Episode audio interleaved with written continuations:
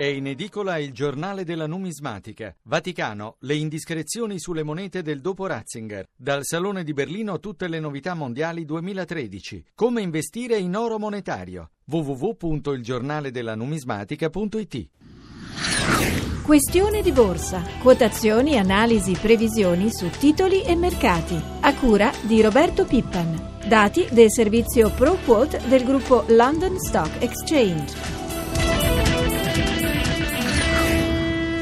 Buongiorno da Elisabetta Tanini, seduta incerta per le borse europee, ma per gli ultimi aggiornamenti ci colleghiamo con Marzio Quaglino. Buongiorno. Buongiorno, si conferma proprio questa incertezza delle piazze europee dopo il buon risultato invece eh, in mattinata di Tokyo che ha segnato i massimi da quattro anni e mezzo a questa parte. Dicevamo delle borse europee nel giorno della chiusura del vertice europeo in attesa nel pomeriggio di dati economici importanti dagli Stati Uniti, eh, le piazze principali sono quasi tutte sulla parità, Londra meno 0,03%, Parigi meno 0,30%, eh, Madrid meno 0,33% e poi Francoforte proprio in questo momento sulla parità. Per quello che riguarda Milano, dopo un sali e scendi, l'indice Fuzimib segnora un progresso dello 0,24%. Marzio, prima di andare a vedere l'andamento dello spread, partiamo proprio dai settori di piazza affari, dai bancari, andamento contrastato. Andamento decisamente contrastato Stato con alcuni titoli che vanno ancora molto bene, come Banca Popolare dell'Emilia Romagna che dopo aver guadagnato ieri dopo i conti continua a crescere sale dell'8,92%. Qualche altro titolo invece in, uh, segna, ha un segno meno, in particolare c'è eh, scusate, stanno cambiando naturalmente i segni nel frattempo, c'è la Popolare di Milano che è sulla parità, Unicredit invece guadagna il 2,10% in attesa dei conti, altro titolo del settore importante Generali, che ieri aveva guadagnato il 9% dopo i conti, in questo momento ora cede lo 0,30%. Andiamo a vedere l'andamento degli industriali. Per quello che riguarda gli industriali, anche qui eh, andamento in ordine sparso, con uh, Fiat che sale dello 0,76%, in calo invece Fiat Industrial meno 0,55% e eh, vediamo qualche altro titolo sempre del settore, tra i maggiori c'è Prismian che sale dello 0,51%, in calo invece Stima Macroelectronics dello 0,34%. Altri titoli da segnalare? Beh, per quello che riguarda altri titoli possiamo indicare intanto il netto calo di Enel meno 2,11% e anche di Enel Green Power meno 1,52%. Tra i titoli invece in rialzo da segnalare il buon andamento sempre nel settore energetico di A2A dopo i conti di ieri più 2,95% e anche di Saipem che sale di 2 punti percentuali. Sul mercato dei cambi euro il lieve recupero.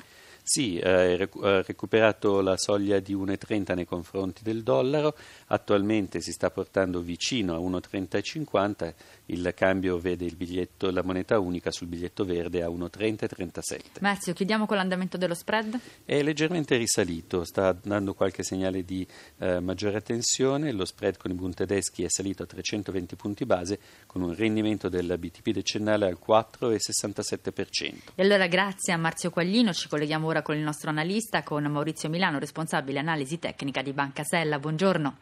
Buongiorno, un saluto a tutti.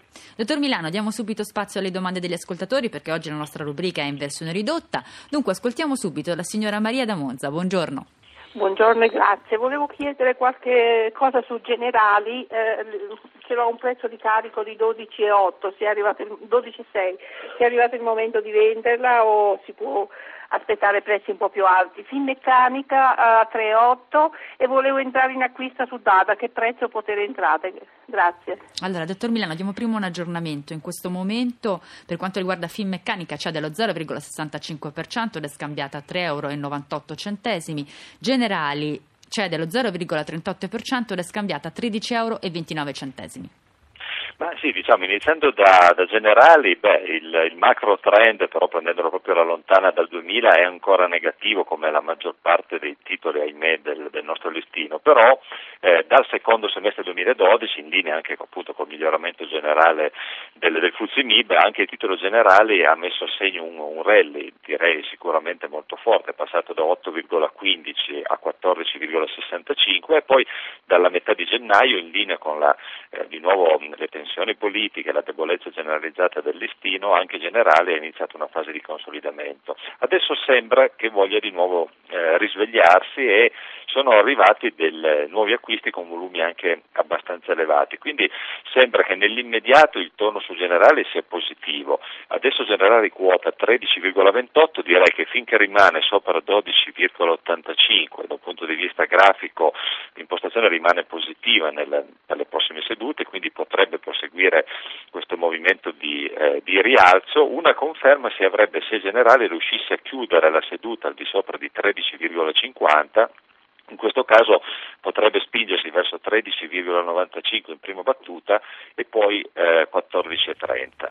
Ehm, e sopra questo livello poi ci sarebbero i massimi di metà gennaio 14,65. Quindi direi nell'immediato positivo fare attenzione solo se scende sotto 12,85 e poi tornerebbe ribassista, tornerebbe negativo sotto 12,40, ma al momento direi che è un livello molto lontano. Finmeccanica? Eh, Finmeccanica, eh, anche qui il macro trend è negativo, però nell'ultimo semestre ha messo a segno un buon rimbalzo, eh, ha subito poi una correzione abbastanza marcata dalla fine di gennaio, eh, adesso sta cercando anche, anche il titolo Finmeccanica di risalire, anche se un ancora un po' incerto. Diciamo che adesso quota 3,98 finché rimane sopra 3,75.